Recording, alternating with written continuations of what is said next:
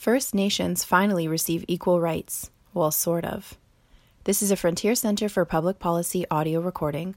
All Frontier Center for Public Policy audio recordings are in the public domain. For more information, visit www.fcpp.org. Recording by Dee McCreary. First Nations finally receive equal rights. Well, sort of. By Joseph Quesnel, Research Fellow with Frontier Center for Public Policy. When the government introduced the Canadian Human Rights Act in 1977, it was acknowledged to be a glaring omission to exclude First Nations people, as defined in the Indian Act, from the Act's protection. Section 67 was a scandalous clause that kept Aboriginal Canadians from accessing rights other Canadians take for granted. Their inclusion would arrive 30 years later. Canadians should applaud the government for extending human rights protections to First Nations people living on reserves. Aboriginals who live in communities covered by the Indian Act will be able to file discrimination complaints against the federal government and their band governments if these bodies violate their rights. The troubling aspects are that it includes provisions favoring First Nation governments, and it could be used to water down the individual rights of Aboriginals. It favors First Nation governments by including a three year transitional period before the bill affects them. Aboriginal leaders argued this grace period was necessary to allow their governments to build capacity at the local level, but this is strange given that governments had 30 years to think about it. Government, including the Canadian Human Rights Commission, had been calling for this change since the 1970s. Everyone knew it was coming.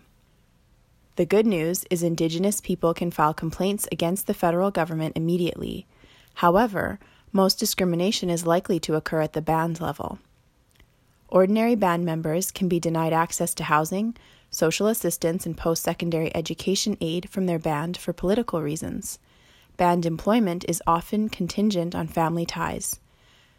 Band councils evict band members from reserves through band council resolutions for asking too many questions.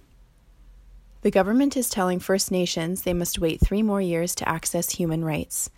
No other ethnic group in Canada had to face a humiliating transitional period to have their rights enforced. As they say, justice delayed is justice denied, and this bill tells Aboriginals that three more years of injustice is not a big deal. The pernicious aspect is the inclusion of a clause that provides direction to administrative or judicial bodies in interpreting and applying the statute. This forces these bodies to ensure First Nations collective rights and interests are appropriately balanced with the right of individuals to be free from discrimination.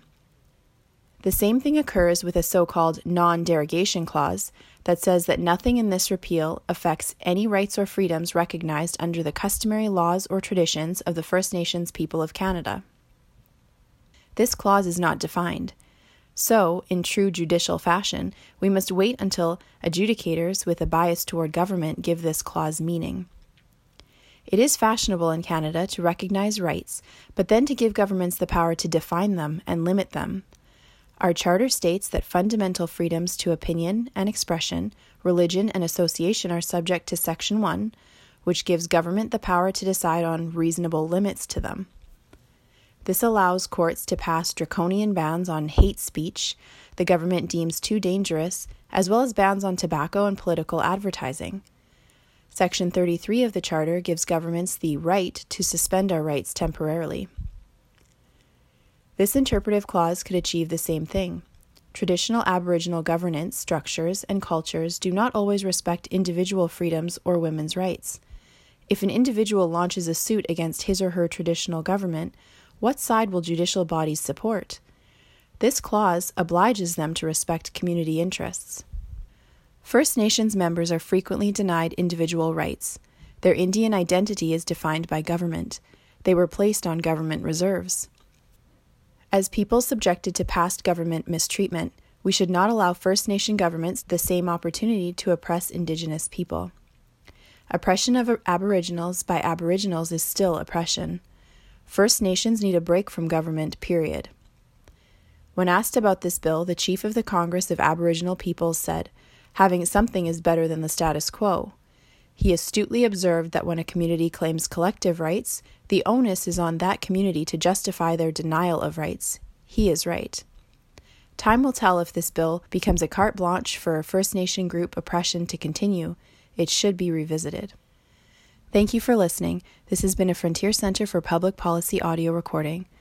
The Frontier Center for Public Policy is an independent, nonprofit, and nonpartisan organization that undertakes research and education in support of economic growth and social outcomes that will enhance the quality of life in our communities. For more information about Frontier, please visit our website at www.fcpp.org.